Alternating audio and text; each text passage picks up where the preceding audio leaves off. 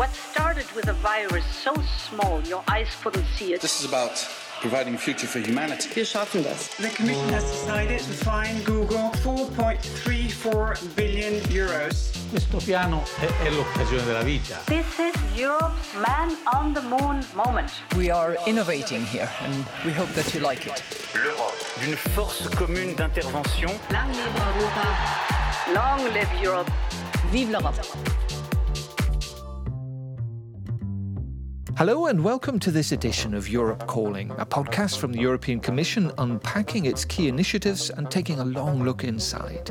Throwing a spotlight on the big political picture and its impact on our everyday lives here in Europe, with the people at the heart of the issues. With me, Paul Anderson. And me, Olaf Bruns. Today we're focusing on the Digital Services Act, the DSA, Europe's comprehensive legislation covering our online life and rights and the activities of the big players dominating the scene and the new obligations on them. And we're joined by the woman who's arguably doing more than anyone else to shape and hone the DSA, Margrethe Vestager, Executive Vice President of the European Commission for a Europe Fit for the Digital Age since 2019 and European Commissioner for Competition since 2014. A very warm welcome to Europe Calling, Vice President Vestager. Well, thank you very much and thank you for having me. This is great. Now, let's kick off straight away with a couple of questions close to people's direct interests and burning the news headlines in recent weeks. For example, Elon Musk's confused, to say the least, takeover of Twitter, officials all over being banned from using TikTok on their work phones, and looming mass redundancies in the tech world. So, Margrethe Vestager, how would you characterize the state of social media today? Well, I just uh, read a, a, news article about researchers who've been following uh, Twitter since the Musk uh, takeover, finding that the number of uh, anti Semitic tweets have more than doubled. That, of course, is extremely worrying because it shows how much the signaling of the leadership means as to how things are actually being managed. On the positive side, I also saw that youngsters they were trying to limit their screen time. So get off the screen and into uh, playing, conversation, uh, having fun for real with their friends. And that, of course, is are two quite opposing things, but it also shows that we need to do something in order to make sure that, on the one hand side, that we, you know, protect and cherish our freedom of expression, while at the same time make sure that illegal content is dealt with, harmful content is dealt with, so that you can feel safe and, and liberated uh, when you use social media.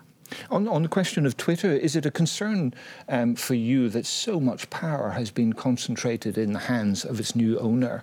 Well, I don't think it's so much a question of uh, ownership. I think it's a question about the signaling and how you approach the power of the platform that you own or that you lead.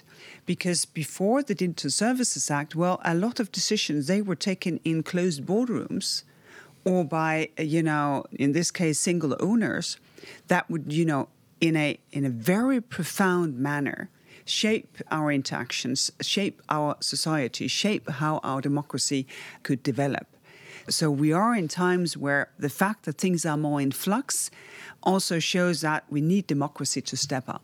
And switching from Twitter to TikTok, was it really necessary to ban EU officials from using it on their work phones?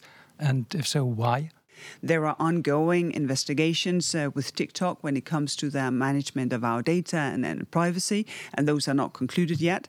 So it's trying to be, you know, careful that data from the work that we do is not ending up in places where it uh, should not uh, end up. I think TikTok, they do quite a lot to show that they can protect data, while at the same time, I think it's a wise thing uh, to say, well, better safe than sorry.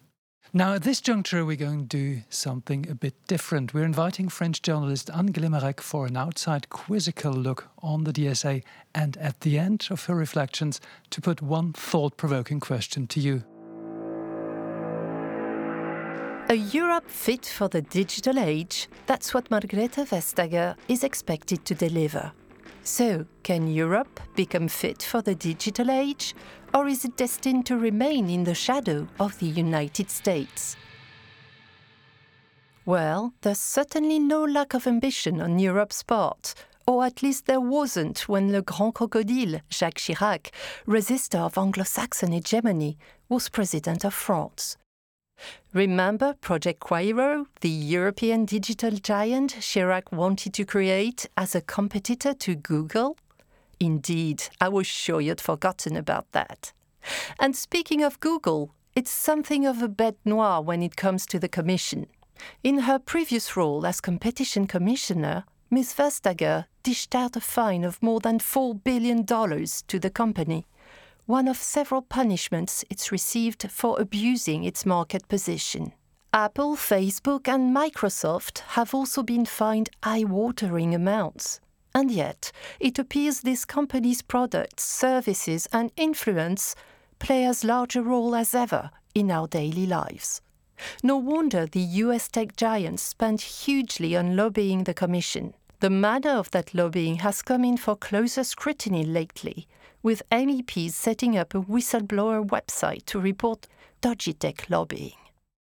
The flagship digital legislation of this Commission so far is the Digital Services Act, designed to regulate illegal content, promote transparent advertising, and tackle disinformation.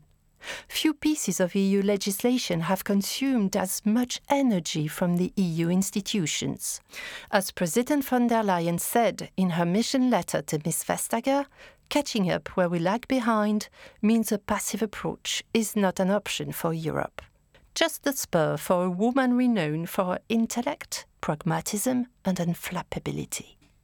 You may also know that Ms. Vestager likes to knit, a hobby we have in common. So far, she hasn't dropped a stitch. Maybe she's a modern day incarnation of Madame Defarge, the revolutionary tricoteuse from Dickens' novel, A Tale of Two Cities, knitting away inscrutably while a chaotic revolution unfolds in Paris. The question that I'd like an answer to is whether, as was the case for Madame Defarge, the revolution can be tamed or whether it takes on a life of its own. That was French journalist Anne Glimaric there. So, Vice President, do you think the social media revolution indeed can be tamed, or are we too late already? I don't think we have much choice because we need to tame it. Otherwise, we put our democracy at risk, we put uh, innovation at risk. And I think they will judge us very, very harshly if we do not manage. Because then we have de facto left sort of the decisions that shape our society to decisions taken in transparency in closed boardrooms. And everything, of course, is in the enforcement.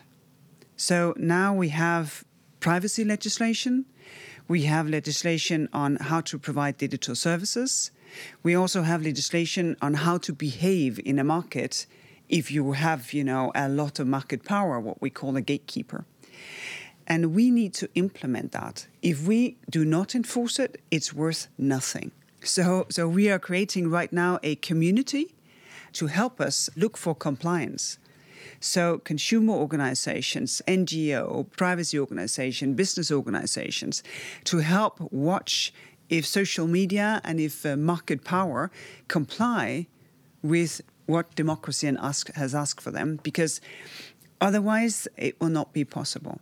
And I think, in particular, when it comes to, for instance, hate speech, other illegal stuff, uh, when it comes to harmful content, when some people use their freedom of expression to try to silence others, uh, we have a lot to do.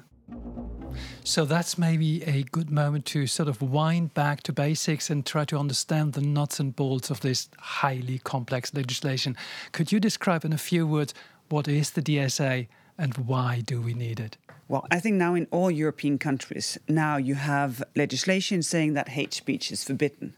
But you don't really have a mechanism to make sure that this is true.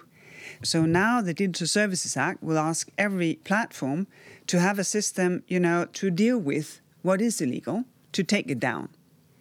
But of course, they might be mistaken. There will be a gray zone. So if your content is taken down, you have the right to complain. To say, yeah, you might find this hurtful, but it's not illegal, so you need to put it back up again. And then you have things that are harmful. So it's not illegal, but it's it's harmful, maybe disinformation. And here we have a code of uh, practice on disinformation. So if you're a big platform, well, you need to use that uh, in order for your services uh, to be fine. And also, if you're a big platform, you need to make a risk assessment. You probably heard the whistleblower Frances uh, Haugen, who says Facebook knows that Instagram may damage young women's mental health, but they don't care. Now they will have to assess is this a risk? And if they find that there is a risk, they have to do something about it to take that risk away so that you can safely use services instead of taking the risk on your mental health. And all of that, of course, will be audited by external parties. And then there is the practical side of things, which means that if you're a platform and you, you sort of service small businesses, you need to know these businesses so that it's not some fake account that just wants to sell you, you know, dolls with lead or something that is poisonous or, or, doesn't really work, but that it's a real business where you can go complain to say, listen, this was not what I bought. I, I want my money back or I want you to repair this. So it's basically a system that brings order to our digital services uh, as we meet them. Beyond that demand to better regulate uh, content and better police, you know, the appearance of abusive content or offensive content, what other things were consumers organizations and digital users telling you in the run up to the drafting of this legislation that they wanted um, to see appear in the legislation? The main thing that sort of have been discussed back and forth is how to make sure that you can do two things at the same time. That you can treat what is illegal in the real world is also seen and treated as illegal in our online world, while at the same time protecting our freedom of expression. Because that is the tricky thing because of course there is a gray zone between what is illegal and what is your uh, legitimate use of your freedom of expression and that has been the back and forth discussion because it's a really really important discussion and everyone ngos organizations should engage in this in order to make sure that we get it right because otherwise we take this risk that authoritarian regimes on this planet they will just say ta-da, the Europeans are doing it as well. Now we can legitimately censor everything. And that is really not the point. And this is why this is a system with an obligation on those who will take down what is illegal, also to enable people to complain about it, eventually to have their things put back up again if they are not illegal. Now, that leads exactly to our next question. Um, there have been a lot of concerns raised about possible encroachments on free speech and the media, which are contained in the DSA. How do you answer these concerns? We have some experience because we have this code of practice that has been in use already, and all the big platforms they have signed up for this. But what we have seen is that this is not enough. It takes way too long. It's not sufficiently systematic uh, what has been done, even though uh, quite a lot of the platforms they have made efforts in order to do better. But I don't think that it's legitimate in a society that becomes more and more digital, where more and more of our lives are played out in a digital world, if democracy do not have a strong presence. Because um, democracy should be, you know, something that is present in every minute of the day, no matter if that minute is spent uh, online or offline. Let's home in now on the views of users and professional and cooperative bodies representing them. We've been talking to senior figures in two organisations. First, Iverna McGowan from the Centre for Democracy and Technology. The Digital Services Act is a landmark piece of legislation. I think it's been rightly dubbed the Constitution of the Internet. So I think there's a wonderful opportunity, in particular, to hold not just platforms but also governments to account. It's introduced procedural safeguards, transparency about algorithms, um, and also obligations both on the platforms and on uh, judicial systems about how we deal with these individual disputes or uh, discussions about content. At the same time, unfortunately, there have been a few places that we're a bit concerned about. For example, the proposal allows law enforcement to act as trusted flaggers. In some places, obviously, um, law enforcement are not judicial authorities, they don't have independence. It's got to be capable, doesn't it, Iverna, of adapting very quickly to an ever evolving digital world. Is there anything you'd have your eye on for the next generation of digital legislation? I think what we see again and again is that it's wiser to focus on some of those fundamental principles. How do we make sure that there's not pervasive tracking of individuals? How do we ensure that issues such as algorithmic discrimination, um, it, people are protected against that? And how do we make sure that our privacy and data protection laws are upheld and robustly enforced in practice? So, pretty effusive praise there at the beginning of what we've just heard for the Digital Services Act, but also a basket of reservations. What, Vice President, would you pick out in particular that you'd want to address there? Well, I think it's really important what was said that we need to know what artificial intelligence will do to all of this.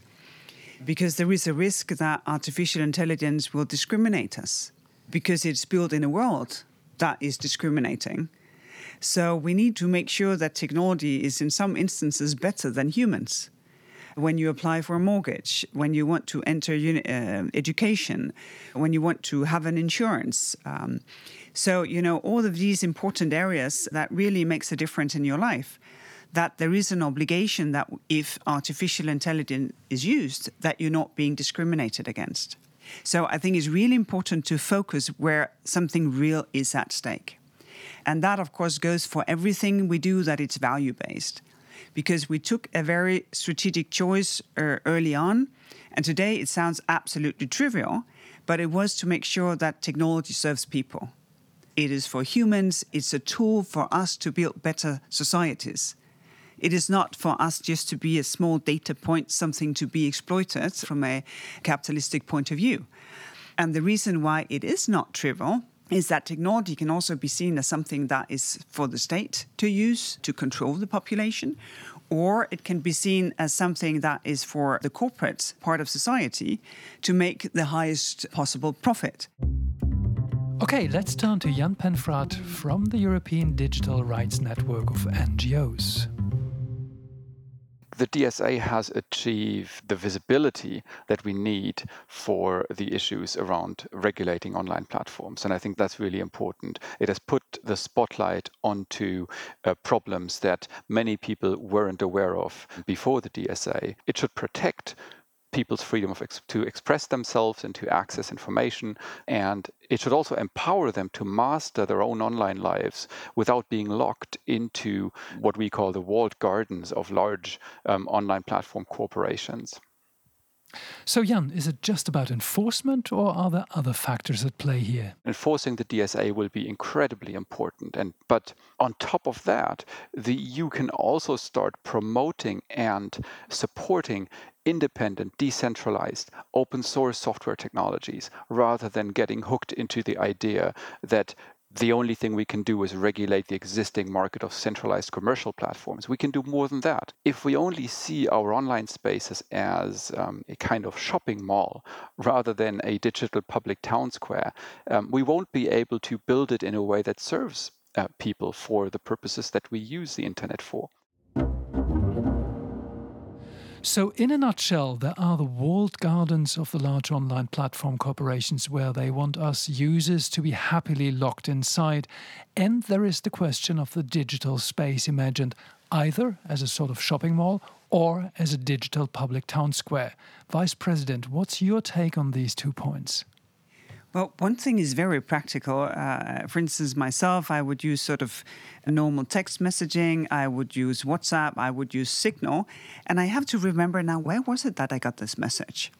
So for the future, different sort of messaging services should work with one another so that I don't have to, you know, keep track of what happens in three or four different apps, but I can have my messaging in one place.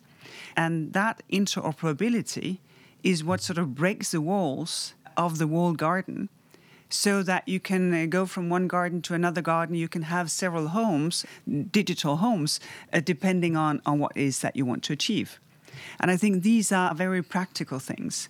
And also that we underline that you actually do have a choice as to whether you want to be tracked or not. And here it's still work in progress. I think a lot of people, they are just completely sort of overwhelmed by what they are asked uh, to look at. But when they ask a simple question, do you want this app to track you? People say, mm, no, actually, I'd rather not. Uh, and that, of course, is the point for digital empowerment that we do not feel scared or we are not in such a hurry to see the next cat video that we will tick any box that is presented to us. Right, as we near the end of this podcast, now is our chance to put policy to one side and learn a little bit more about the person behind it. A series of quick fire questions, Vice President, demanding short, quick fire answers. That's a deal. What are you currently reading? I just finalized a Swedish writer called Lydia Sandgren. It, the book is titled Samlede Værker. I don't know if it exists in any other than the Scandinavian languages. It's, uh, it's excellent. But if I may recommend another one, it is called Klara and the Sun. And it's about a robot. And it sort of tells you what can happen once these creatures uh, becomes uh, quite human-like. What are you knitting at the moment? Oh, you know, I am the happiest uh, woman on this planet because recently I became a grandmother for the first time. So this will be probably the most knitted baby that you can imagine. Caps, trousers, sweaters, everything. Whose job in the commission would you have if you haven't yours? Oh, well, you know, I tried to be the president of the commission and failed uh, in doing so. And here I am, quite happy with what I do. If I should look at my other colleagues, well, it's really difficult to choose because um, I think they all have very, very interesting things to do. What are your plans for when your post in this commission ends? You mean after my fourth mandate? Mm-hmm. Yeah, well, it's a bit far in the future, so I think difficult to say. What's your favorite dish to cook or enjoy with family and friends?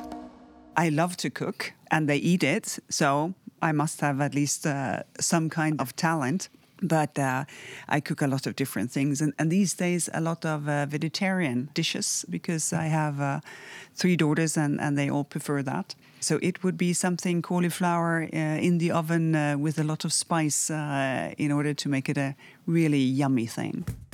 Yum indeed. Um, what's your biggest concern related to the sustainability of the European project? I think that it's really important that we show that it matters, as we did under the pandemic when vaccines were provided, when the Corona Pass was provided, that we have shown uh, under the energy crisis to make sure there was actually enough gas to heat our living rooms uh, over winter. And of course, fundamentally, as we do now, uh, to show our support to the Ukrainians in the war that Russia has fought uh, against them, both to provide shelter for those who cannot stay, but of course also to help them defend their country. I think if democracy shows that, then people will also support it. What is the one piece of advice you would give to the young Margrethe Vestager if you had the chance to do so? I think I would tell her to trust herself and trust others. Because in my experience, you know, nothing happens without a team. But every team consists of individuals who are different, and each and every one must both trust themselves to do their best, but also to trust others to do the same. Margrethe Vestager, Executive Vice President for a Europe Fit for the Digital Age. Many thanks for joining us. It was my pleasure. Really nice talking with you. Thank you. Our thanks also to our guest Jan Penfrat from European Digital Rights and to Iverna McGowan from the Centre for Democracy and Technology. And thank you too for tuning in. We look forward to your company at the next edition of Europe Calling, which you can listen on any time on all the main podcast platforms. For now, goodbye from me, Paul Anderson. And from me, Olaf Bruns. What started with a virus so small your eyes couldn't see it. This is about providing a future for humanity. Wir schaffen das. The Commission has decided to fine Google 4.34 billion euros. Questo piano è, è l'occasione della vita. This is Europe's man on the moon moment. We are innovating here and we hope that you like it. L'Europe, d'une force commune d'intervention. Long live Europa. Long live Europe. Vive l'Europe.